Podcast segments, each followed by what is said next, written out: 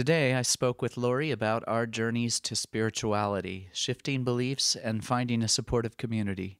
To contact myself or Laurie, you can reach us at spiritroadpodcast at gmail.com. Welcome to Awkwardly Zen Presents Spirit Road, a podcast about our spiritual journey where we can be awkwardly ourselves. It's a path that can be funny, absurd, enlightening, and life changing all at the same time. Join us as we explore this mysterious world and life we live in. I'm Tim Behrens. I'm Laurie Hewitt. And, and this, this, is Spirit, Spirit Road. Road.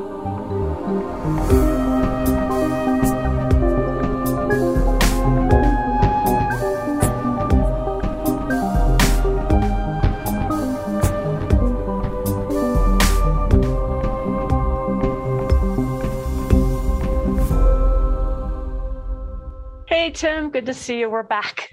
Good to see you. Yeah. Another so, Spirit Road conversation. that's right. So we were just generally talking about the idea of at some point in time, for a lot of us, we, we, we grow up in a more structured belief system, something that's kind of given to us be it religion or just an idea of a way of looking at the world. Mm-hmm. And then at some point in time, there's a shift where you kind of move into your own space and start to find your own truths or even the things that you're curious about. And, um, and you find a moment where your old community is falling away and your new community is not yet emerged. You know, what was that like for you, like taking those first steps? What, what wow. led you to the path you're on today? Wow that's been a long time ago let me just say. But you know i i was very involved in church traditionally growing up and i attended many different churches. And then when i was in college i became involved with a group it was a church kind of evangelicals. And it was very powerful and i felt really accepted there. And then i reached a point where it was like hmm I know there's more than this. I don't disbelieve what what they're sharing and I also have this feeling the sense that there must be something more than just this little narrow view of things. So I had finished undergraduate school, was working at a small mental health center in Kentucky. And I met a woman there um, who ran the center and was a psychologist. And she and I were talking one day, and I know I've shared this before where she said, go home, read the books, um, Seth Speaks, and any of the books that Jane Roberts has done when she was channeling Seth, and begin to pay attention to this information. It was like I always called her my door opener. It was like this door swung open in my brain. And suddenly I was remembering all this information that I didn't even know I knew as I was reading all of this channeled information. And there were no groups at that point. There weren't any um, support groups and meetups, things like that. When you went into the bookstore, the books that I was looking for on spirituality and meditation and all of that were labeled occult.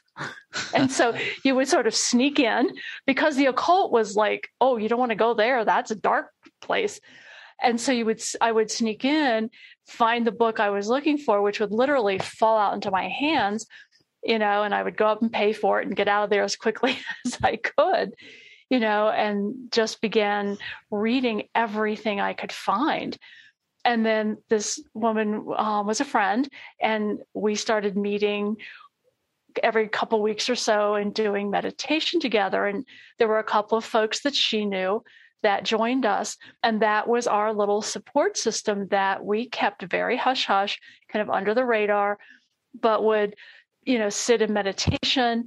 And I was not channeling at that time. I didn't believe I could, that I was a channel, but that the way Jane Roberts channeled, where she allowed this being Seth to just move into her body and take over, was like, yeah, that's never going to happen to me.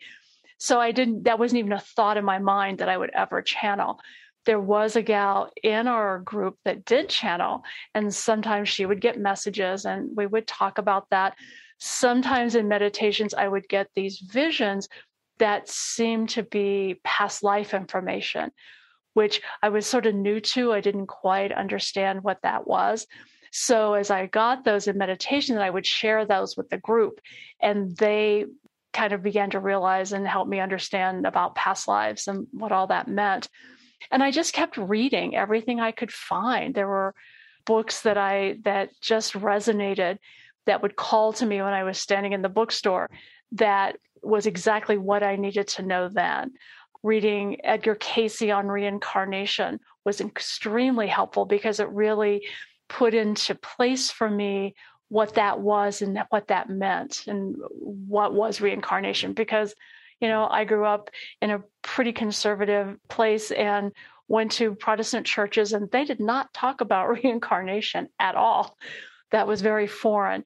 Although even as a kid i would sometimes sit and ponder how can i know certain things when i don't remember learning them?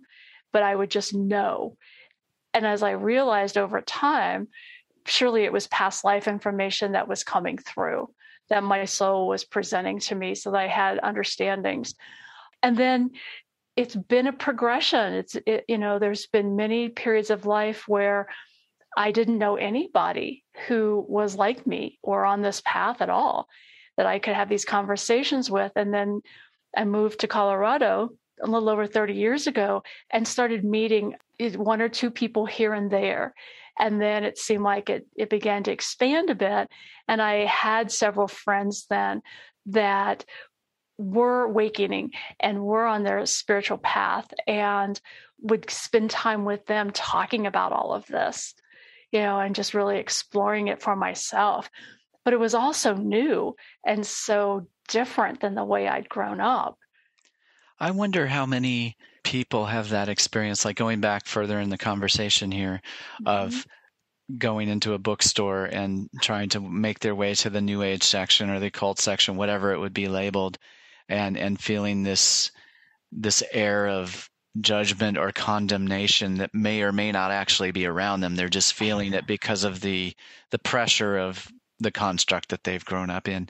It's, it's challenging too in that you find these books and some of them may resonate and some of them don't but there's not a single body of work that says what's your belief well i'm i'm i'm the occult section you know it's like there's there's yes. there's uh, it's it's kind of hard to define when you when you wade into those waters exactly mm-hmm. um, what you are where you're going um, where these where these beliefs might be leading you it's more experiential and yeah like you say some things come about and it's like it just kind of resonates and makes sense exactly. You know, and there, I've watched over the years, there have been, well, I watched, so in bookstores, I watched the labeling go from the occult to new age to spirituality. And in like each decade, I could see how the label began to change as I think it became more widely accepted and more in the collective consciousness that somehow spirituality is a thing and it's different. And so the labels kept changing. And in the beginning, it seemed like there were groups. So there were people that did the Course in Miracles, which mm. is a body of work that was channeled by um, some whose name I don't remember.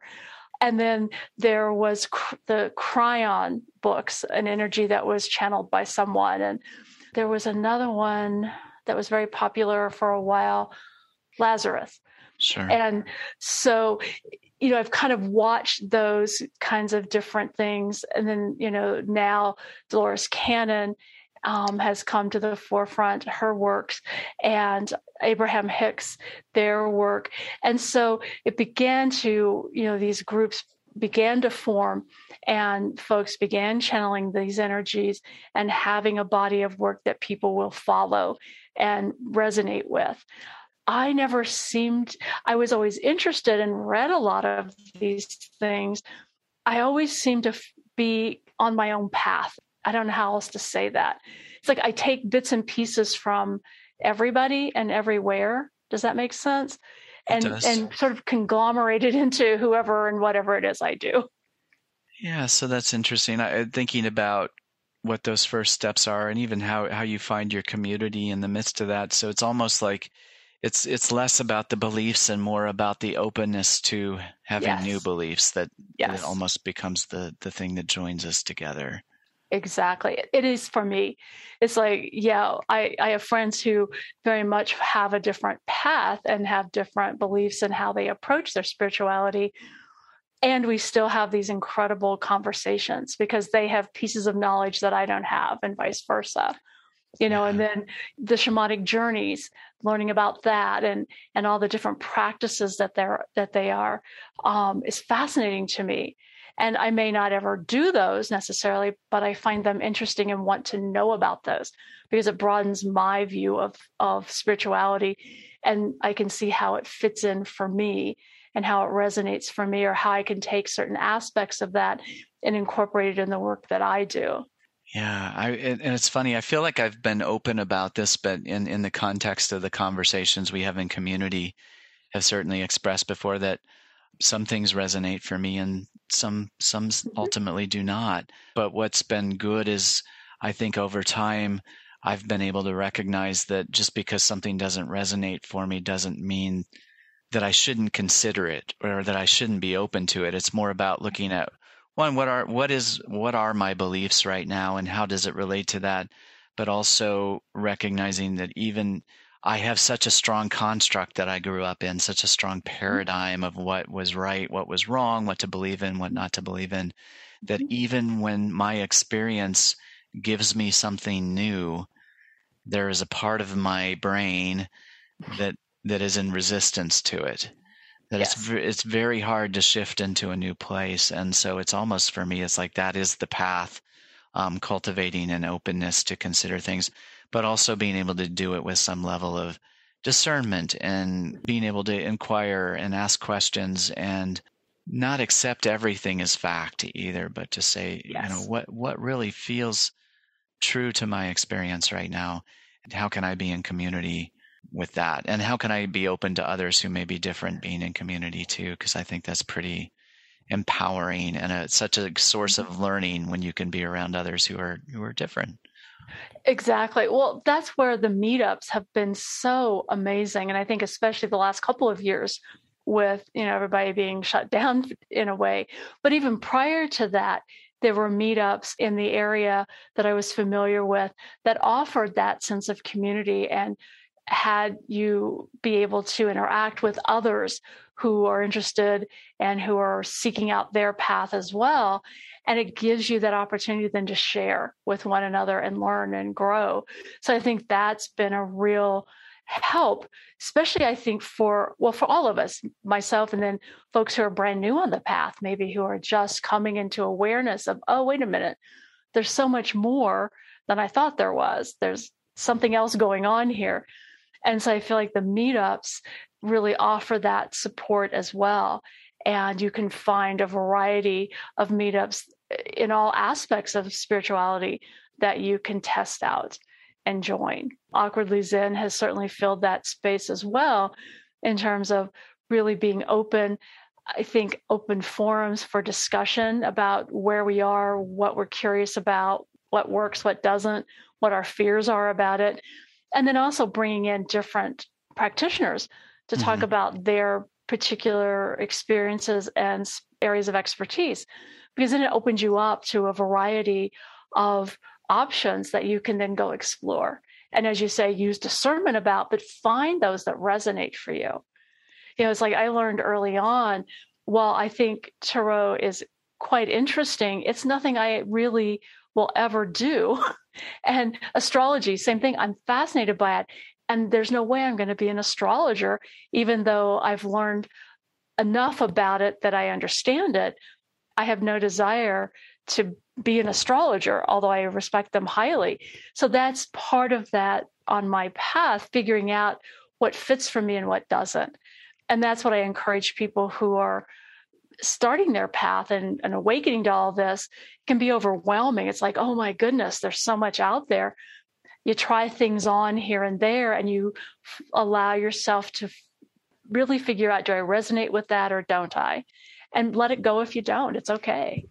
Yeah, one thing that comes to mind for me too is just um, the idea of resistance. Like when you come across something that doesn't resonate yeah. for you, and but you feel resistance, or somehow it threatens something about what your path is. Mm-hmm. Just being able to ask that question: What is it about this Yeah. Why does this feel threatening to me? What is it about yeah. my beliefs that's not allowing this to exist in that space or that, you know, feels like mm-hmm. it's encroaching upon my space?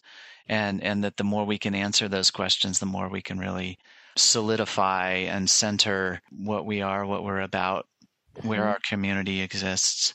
That's such a challenging part of the path, though, is just allowing yourself to be exposed to ideas that are different without them feeling threatening. And if it is threatening, yeah. why? Yeah. Early on in my, on my path, um, because I came from a very strong Christian background, everything somehow had to align with that belief that I held. And when I read Edgar Cayce, that I think was a turning point for me because he made it okay to believe in reincarnation and explained it and what that means in a way that felt okay. He was the sleeping prophet who literally pretty much went into like sleep and um, was able to access the Akashic records and then bless her heart, his wife would sit as he talked and write everything that he said for the person he was doing the reading for. He was also very devout in his faith, in the Christian faith, knew the Bible frontwards and backwards. And he made some statements that resonated with me about what was in kind of attributed to what Jesus said. And that resonated with me as truth. When he said that, it was like, okay. So then I felt like things began to shift for me. And it, what I realized was things weren't either or, they were and. That what seems like exact opposites don't, aren't necessarily. They look at the same thing just from a different perspective. So it wasn't believe what my church said or believe this. It was like I can believe both. And that's when I think my spirituality and some of my beliefs began to shift and kind of gel into where they are now. And it took a little bit from all of the things I had been reading and understanding. That makes sense. Yeah. Yeah. Well, as always, thank you for the wonderful conversation and things to reflect on. And uh, yeah, thank you. This was fun. Yeah, look forward to next time. Me too. See you next time.